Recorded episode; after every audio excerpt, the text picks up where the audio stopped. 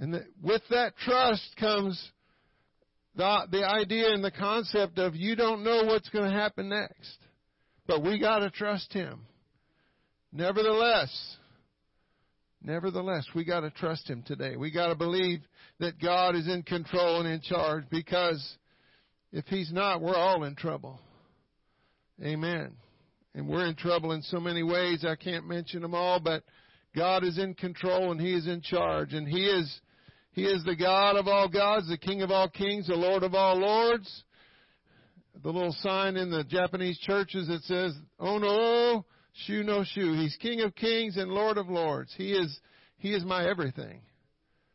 Amen. If I don't, if I can't trust Him implicitly, then who can you trust? Amen. Because man's going to let you down. Amen. Men, humans are going to let you down. Amen. But God will never let you down. Amen. He loves us today. And we love Him because He first loved us and gave Himself for us. Amen. I want Him to know I love Him today. Don't you?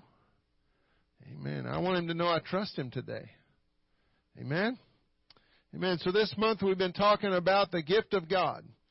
The gift of God. And we, we, uh, we come to the conclusion that the gift of God that that Paul was talking about when he told Timothy to stir up that gift that was in him, we, we determined by Scripture that that gift was the gift of grace, of God's empowerment, of God's uh, operating through us and through Timothy. And, and so we're going to just continue in that vein. We've talked about uh, s- several things in this, and we're, and we're just going to go ahead and read um, 2 Timothy 1 and 7 this morning just 2 Timothy 1 and 7. We're not going to read the whole uh, 1 through uh, 7. We're just going to read verse 7.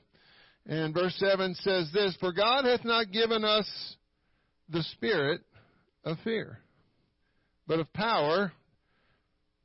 But He's given us the spirit of power and of love and of a sound mind. And so we've talked about uh, these these four things this month. We've talked about that spirit of fear, that spirit of timidity, that spirit of fearfulness, and that's what that's that's what that word fear means. It's it's a it's a timidity, it's a it's a hesitation, amen, and it really kind of indicates a lack of trust in God, if you ask me if you're timid, if you're fearful, if you're, if you're hesitant to do what God's telling you, you're not trusting God that He knows what He's telling you to do and that He's going to be with you when you go do whatever it is He's asking you to do or say whatever it is He's asking you to say. We've got to trust Him implicitly. Paul had to trust God. What other choice did he have? he was blind. And he, he had heard a voice. And that voice said to him, I am Jesus whom thou persecutest. I mean, that would have let me know right there that somebody not only knows who I am and what it is I'm doing and who it is I'm doing it to, but he probably knows all the rest of my business. And so Paul, what did he do? He, they took him to a place and he just, he didn't eat for three days. That's what I would have done. I would have known, I don't know what I would have done. To be honest with you, but I would have been, at least for sure, I would have been, as a, as a now blind man, I would have been meditating and thinking about a lot of things. Maybe going over a lot of things. You know, your, your life flashes before your eyes. Right? It really does.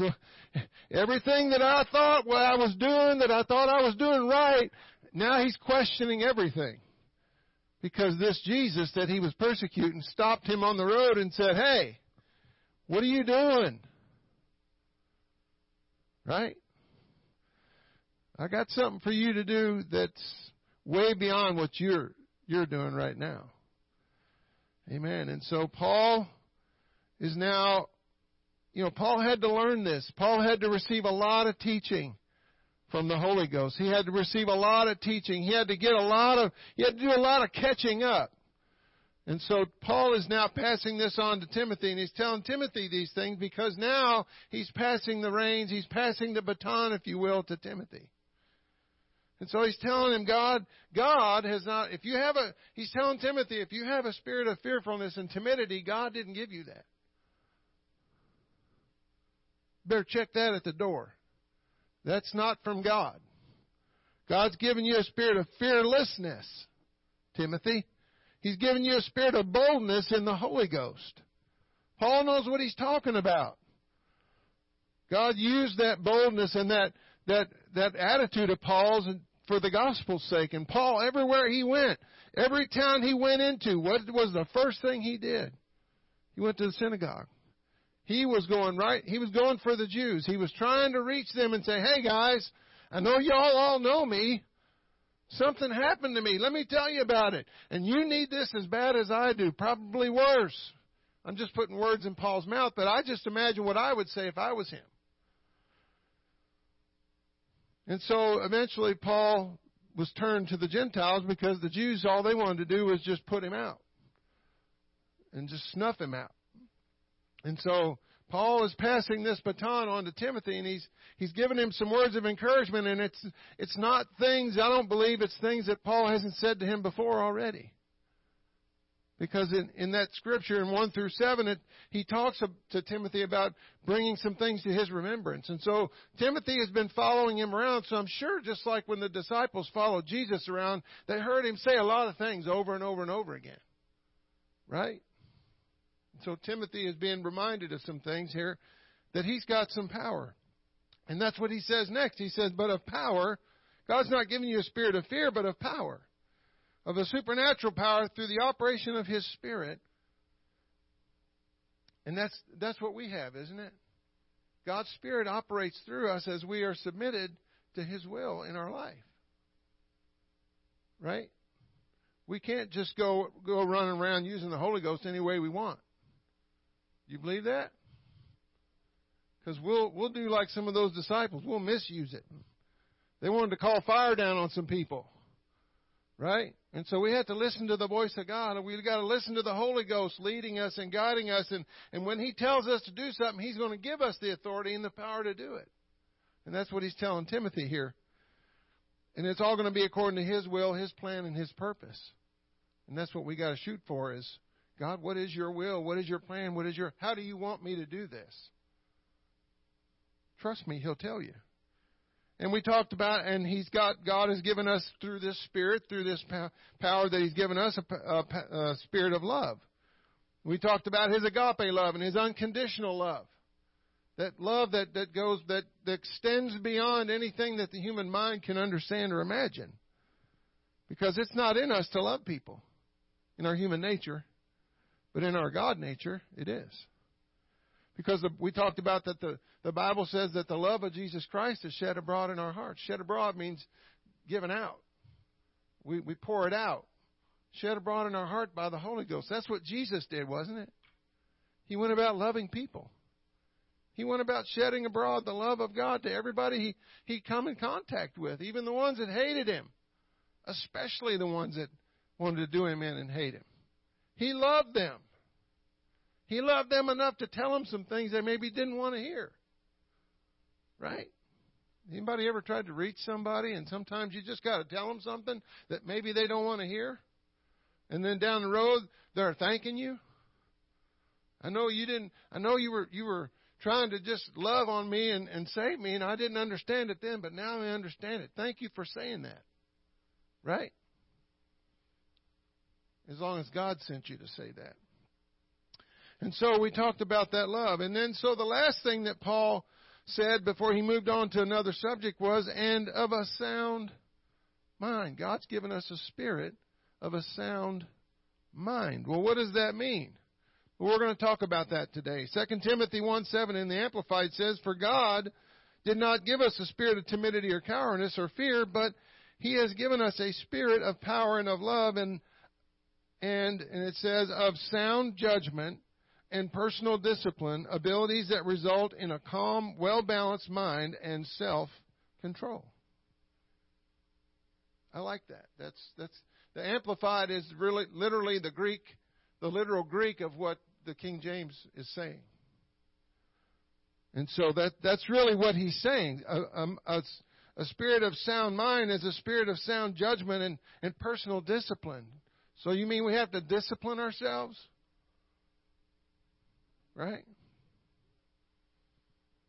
In the Holy Ghost.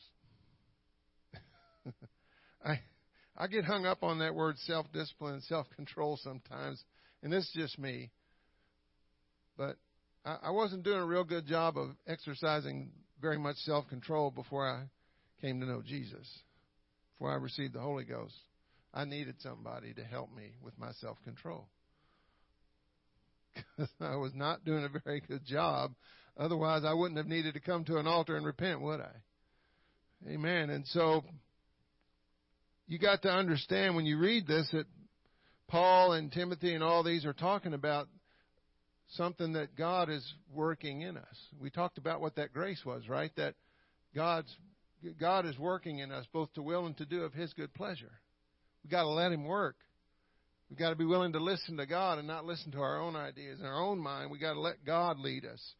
And so that word sound mind in the Olive Tree Enhanced Strong's Dictionary says it's, uh, it's an admonishing or a calling of soundness, calling to soundness of mind, to moderation and self control. God has given us His Spirit of a sound mind.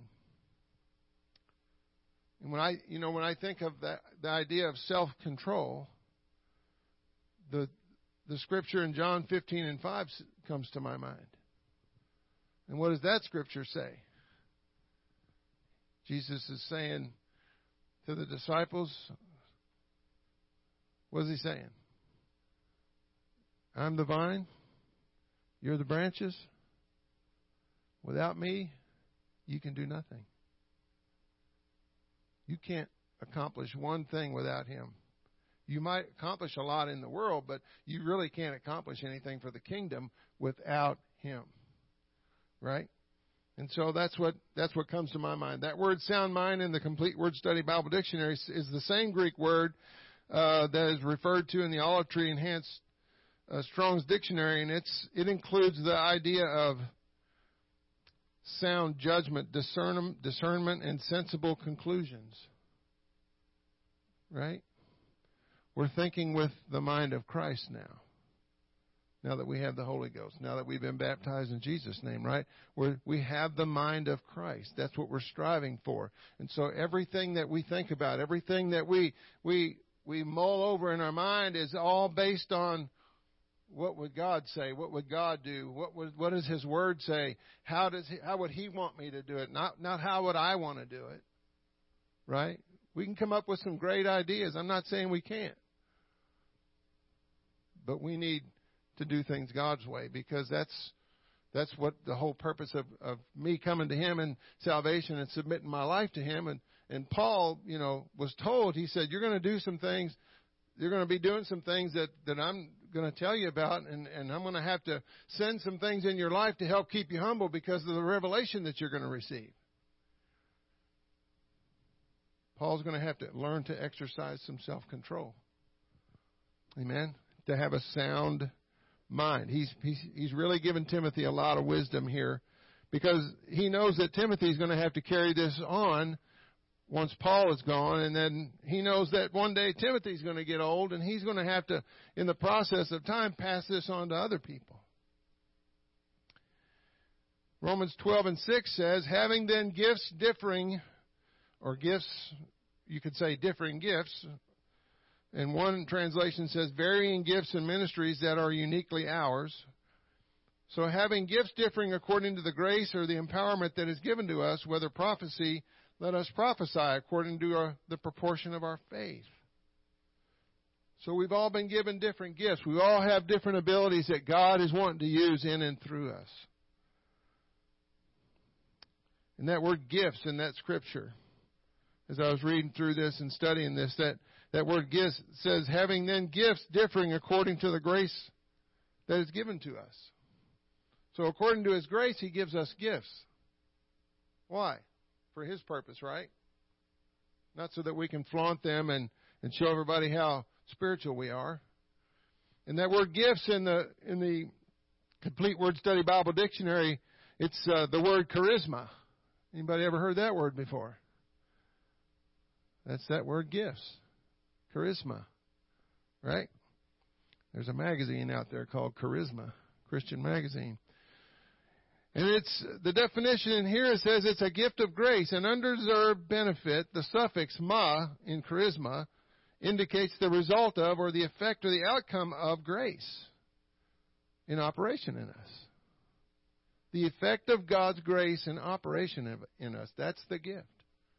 It's not us, it's God's gift in operation in us, right?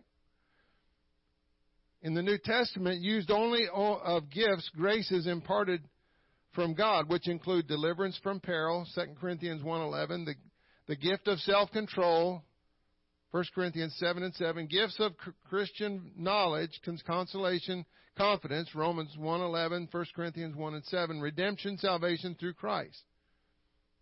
So it's all about God operating through us. The Apostle Paul talked about what the idea of self control and self discipline was, actually, in the New Testament. 1 Corinthians 9 and 27 says, But I keep under, or I mortify my body. Paul says, I keep under my body. And I bring it into subjection, or servitude, or bondage, lest that in, by any means, when I have preached to others, I myself should be a castaway. He keeps under his body. He Paul said somewhere else in the New Testament that he said, I die daily. And so he said, lest by any means when I have preached to others, that I should become a castaway or, a, or disapproved or worthless. So it's not going to do Paul a lot of good to not have a disciplined life and a, and a life of self control in the Holy Ghost and then go out and try to preach to other people and they're going to look at his life and go, well, his life doesn't match what he's preaching. Right? So it is it is important that our life, our the discipline that we have in our life towards the things of God, the discipline of, of the simple things like reading our Bible, but and prayer and all these things, but the, the daily discipline of walking with Him is going to make a big difference. People are going to notice the difference before you ever open your mouth. Is that true? They're going to know there's a difference. They're going to feel something. They're going to feel that Holy Ghost because it's like heat coming off of a light bulb. They're going to feel that. If you're walking in the Spirit, praying in the Spirit, if you're just spending time with the Lord, it's just going to, you're going to have a glow on you. Okay? Titus 2:11 and 12 says, For the grace that God of God bringeth salvation had, hath appeared or had been manifested to all men, teaching us. So the grace of God is teaching us. what he says. Right? That denying ungodliness and worldly lust, we should live soberly, righteously, and godly in this present world. God's grace, we talked about already, is exercising divine influence and empowering believers to accomplish His will. And we got to let Him do that, don't we? That's another exercise in self discipline. We have to be willing to bury our ideas and die to self, die to my what I want to do and how I want to do it, and let God lead us.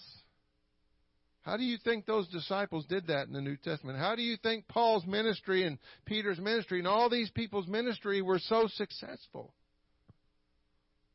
It wasn't them. That's why it was so successful. They just gave up. And Paul went where God told him to go. And Paul said what God told him to say. Nothing more, nothing less. That, those words teaching us in the Complete Word Study Bible Dictionary, uh, it says this originally to bring up a child, to educate, used of activity directed toward moral and spiritual nurture and training of a child, to influence conscious will and action, to instruct, particularly of a, a child or youth. Goes on to say, to instruct by chastisement, to correct, to chastise. In religious sense, to chastise for the purpose of educating someone to conform to divine truth. Does God have to chastise us sometimes? When we don't want to listen? But we don't ever do that. We don't ever not listen to God and try to go our own way, do we? Of course not. God has to chastise. He has to teach us. Where did Paul get most of his teaching? Really, from the Holy Ghost. Because he had all the education and his the head knowledge, of the scriptures. He had all that. He had all that training as a Pharisee. He had all that.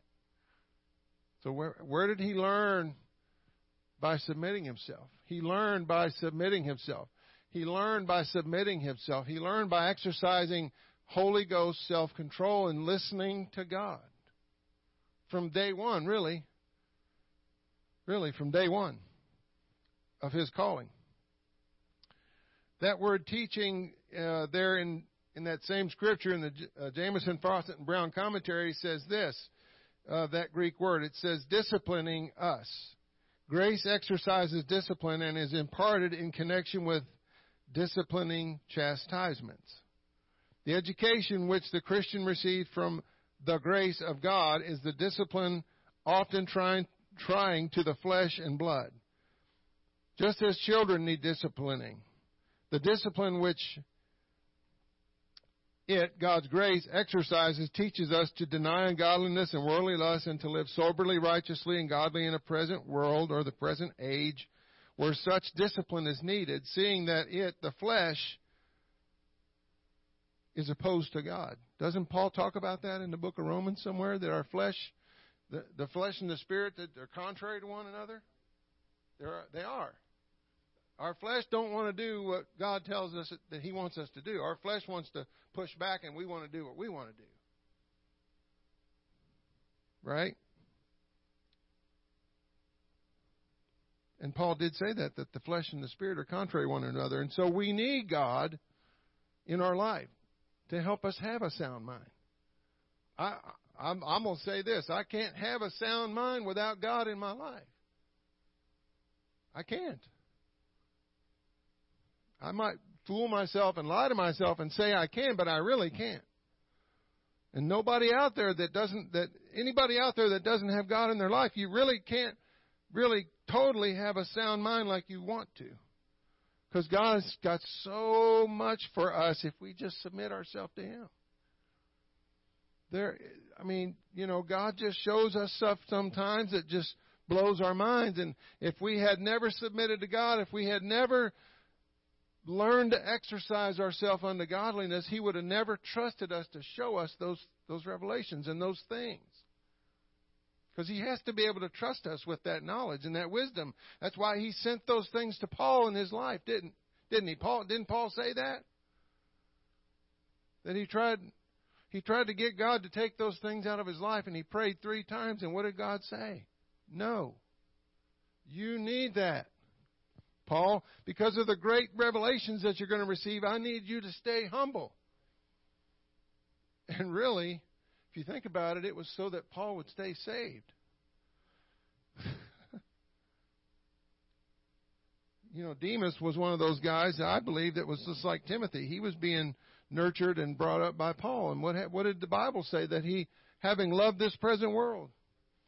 And I'm, and I'm sure that Paul probably tried to tried every way he could to get Demas to not do that. Right? But Demas, you don't want to do that. Demas, Demas, listen to me. But Demas wouldn't listen. Demas wanted to go his own way. Right? If Demas backslid, that was Demas's fault. Can't blame the devil. Right? Devil's gonna he's gonna allow the devil to tempt us, right? We got it. We have to make a decision. No. I'm serving the Lord. That's not of God. Get out of here.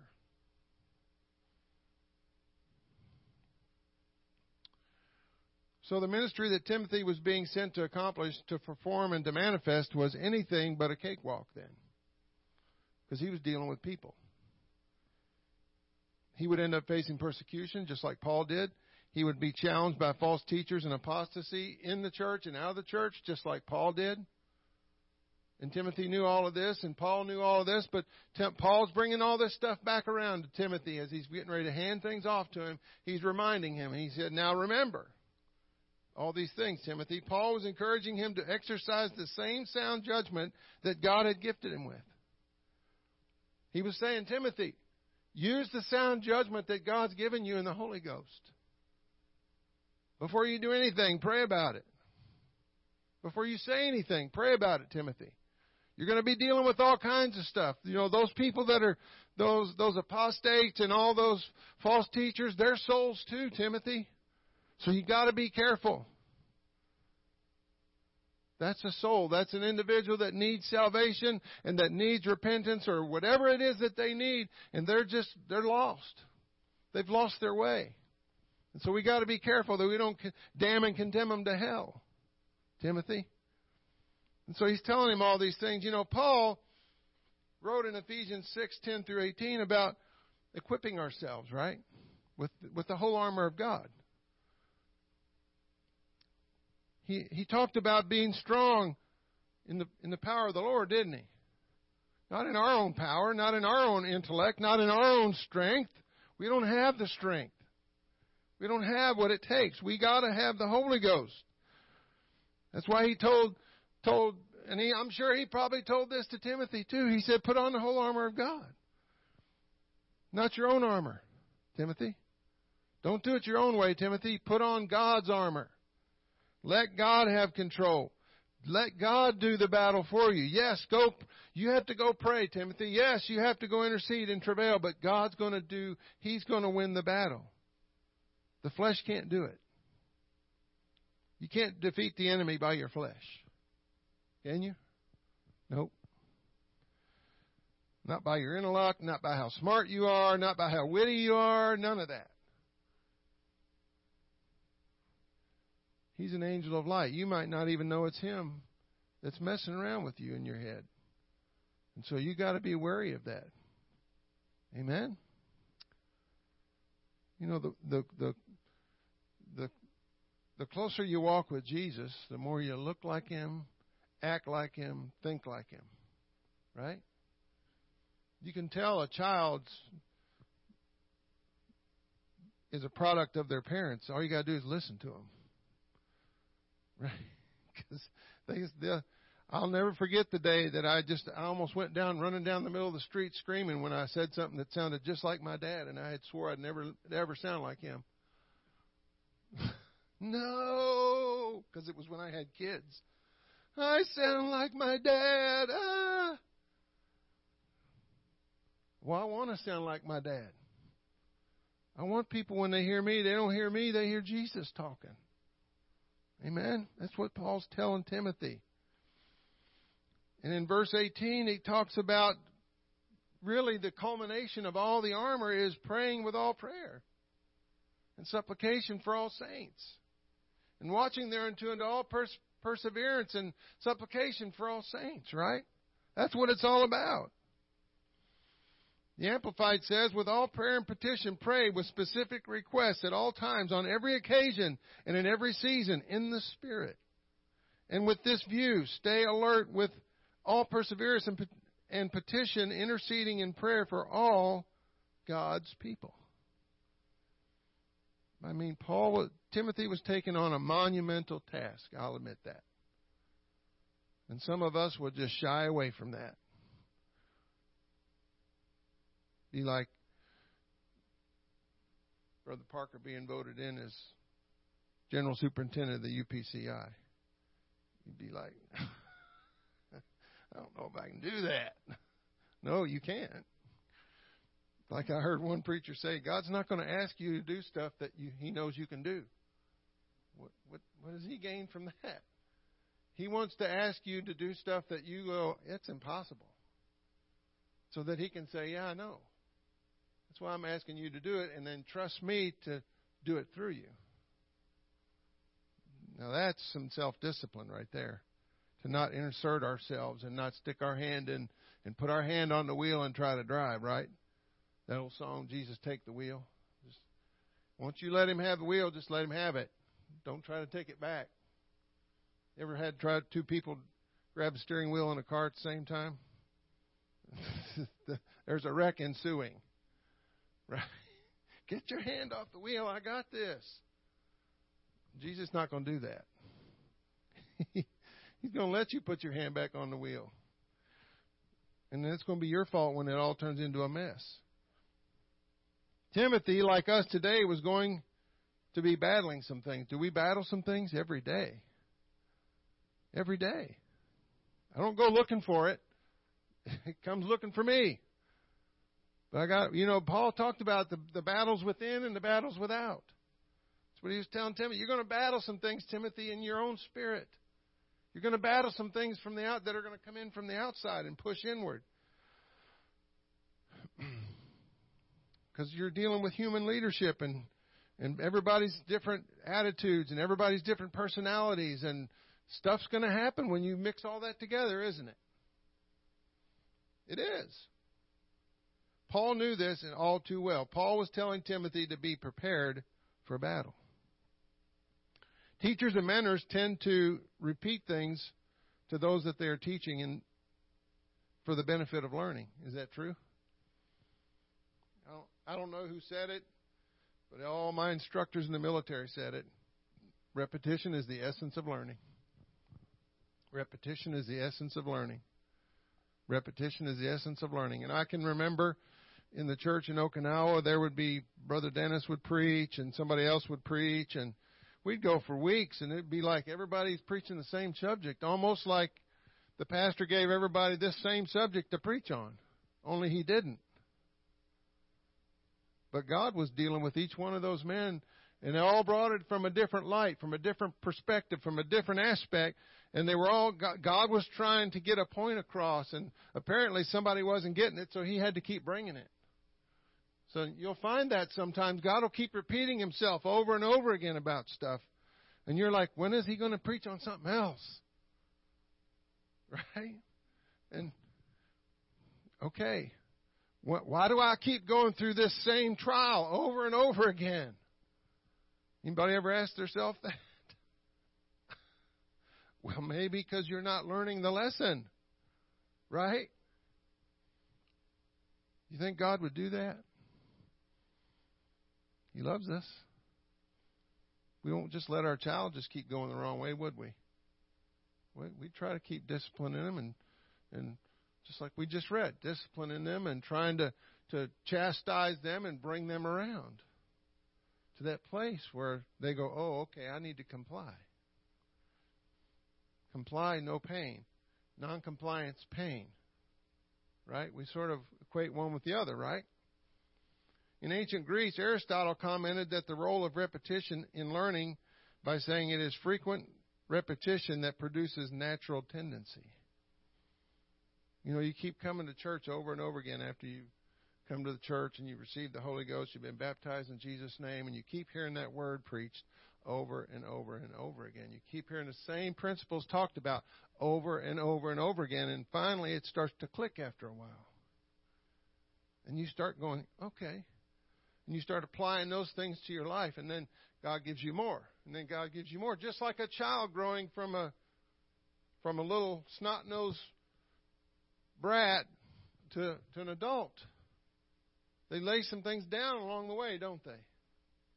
And we have to lay some things down along the way. We have to, and it's all about discipline. We, that, that individual has to decide, I'm laying down those childish things. I'm not doing that anymore. You can beat them until you're blue in the face and they're blue in the face. But if they don't decide they were going to lay that down, they're not going to lay it down.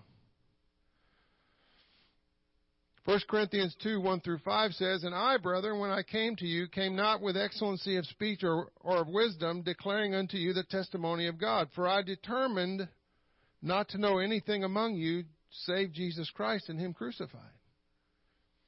You have to realize this is Paul talking, and he's he's a very educated man. He's got a lot of degrees, and he's he's got he's studied in the best schools, and and he's he knows the scriptures and he, he was a Pharisee, and so he's very educated, and so this is a very humbling place for Paul to be in. He said, And I was in the I was with you in weakness and in fear and in much trembling.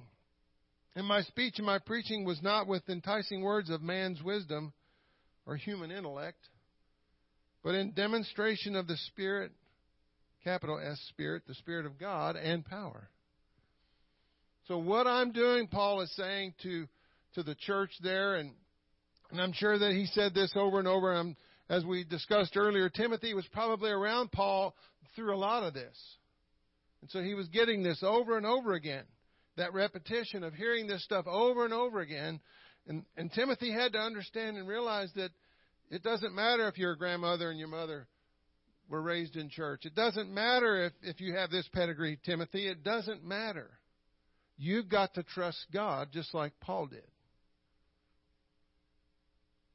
All of those external things are great, but when it all comes down to push come to shove, Timothy, you're going to have to put your trust in God. You're going to have to put His armor on and trust Him, Timothy, to give you not a spirit of fear, but a spirit of fearlessness, not a spirit of to give you a spirit of love and of power and of this sound mind that we're talking about. Amen. And Paul goes on in verse 5 in that scripture and says that your faith should not stand in the wisdom of men, that you, that you shouldn't trust in the wisdom of men, not in how smart I am, not in how, how intelligent I am, not in how many degrees I have and how well I can speak and, or, and be an oratory, but by the power of God. But in the power of God. I got, I got to trust in the power of God. Because there was nothing in this world that could save me but the power of God. 1 Corinthians 2 1 through 5 in the Amplified says, And when it came to you, brothers and sisters, proclaiming to you the testimony of God concerning the salvation through Christ, I did not come to you with superiority of speech or of wisdom, not lofty words of eloquence or of philosophy as a Greek orator might do. For I made the decision to know nothing, that is, to forego philosophical and theological discussions regarding inconsequential things and opinions while among you except Jesus Christ and Him crucified, and the meaning of His redemptive substitutionary death and His resurrection. I came to you in a state of weakness and fear and great trembling. Sort of like the attitude we need to, to have when it comes to handling the things of God. I I hesitate sometimes up here. I don't I don't know if I should say I'm I'm sort of asking God in the back of my mind, you sure you want me to say that? Because I know the words that come out of my mouth through this microphone are going out there and they're going in the ears of somebody that's listening. And I don't ever want to say words. And I believe this is how Paul felt. I don't ever want to say anything that's out of Vince's intellect. I want it to be from God. I want it, God to be the one ministering. I want God's Spirit to be the thing that's moving upon me to say the things that I'm saying. I don't ever want to be guilty of saying something that's going to lead somebody in the wrong direction. Just because I wanted to sound intellectual. Okay? I'm not apologizing, I'm just saying. It's important. You think about those men, they had no Bible, they had no uh, you know no computer, they couldn't print notes out. They had to trust God was talking to their mind, and they had to repeat what God was saying and know that that was God saying it, and not them. It's amazing. The growth of the body of Christ was not dependent upon certain special chosen people to lead it, but the things that Paul was passing on to Timothy had been passed on to him by his teachers, but especially by the Holy Ghost. Second Timothy 2 and 2 says, And the things that thou hast heard of me among many witnesses, He's talking to Timothy, right? This is part of the letter, right? He's telling Timothy, and the things that thou hast heard of me among many witnesses, there was, there was a lot of people around when I was telling you this stuff, Timothy. The same commit thou to faithful men, so who shall be able to teach others also. So it's a process, isn't it? Paul was brought into the church and he was taught. And then he brought men like Titus and Timothy and others into the church and he taught them. Then he released them into ministry. He re- re- released, and there was others. It, we just read about Timothy, but there were many, many others that Paul had a hand on and released into ministry. You know, if the, the, if the books were written of all the things that happened, there wouldn't be enough places to put all the books, right? Isn't that what the word says? And so we're just getting the, you know, the just the, the bits and pieces here. And so Paul is, is saying this. He says, The same commit thou to faithful men. Timothy, don't keep this to yourself. Commit this to faithful men that they may teach others also. You're going to have to not only teach them what this word says, you're not only going to have to teach them these principles, but you're going to have to teach them how to teach somebody else. And then you're going to have to, Timothy, release them just like I'm releasing you to go teach. And it's, it's a perpetual thing, isn't it? And that's still happening today, isn't it? And all with those things, we got to have that spirit of fearlessness, that spirit of love and of power, and that spirit of a sound mind, don't we? We should have the same urgency that they did on the day of Pentecost. You know, those people, once they received the baptism, those 3,000 that were added to the church that day, they immediately went out. No hesitation, no waiting. No, no, you got to go through this training course. None of that. They had a training course. right? They they were baptized in Jesus' name and filled with the Holy Ghost, and they immediately went out. Who was leading them? Somebody say it. Who was leading them? The Holy Ghost. Because what does it say? It says at the very end of Acts chapter 2, what does it say?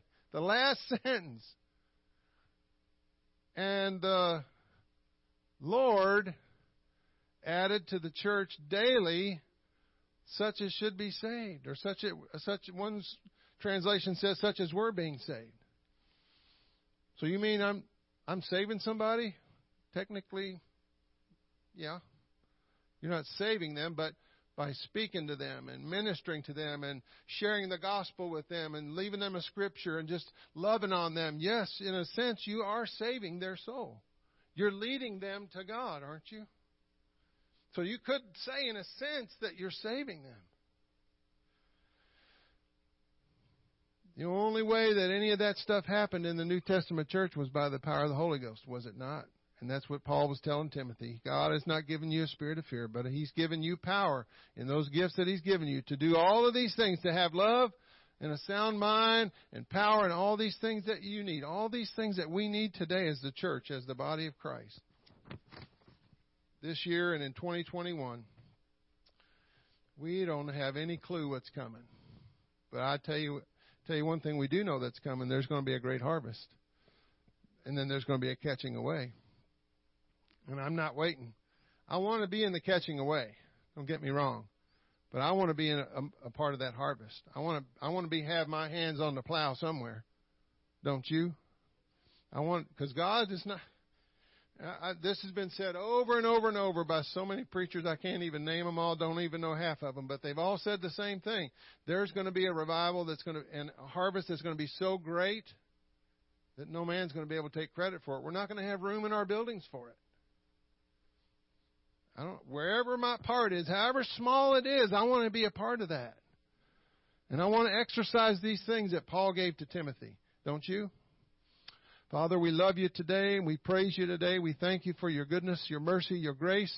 We thank you for speaking to us today, ministering to our mind and our spirit, Lord, that we would take these words that have come from you, Father, and that we would take them into our spirit, consider them, Lord, to chew on them, oh God, to go back into your word and look at it again, Father, and see what your word says to us.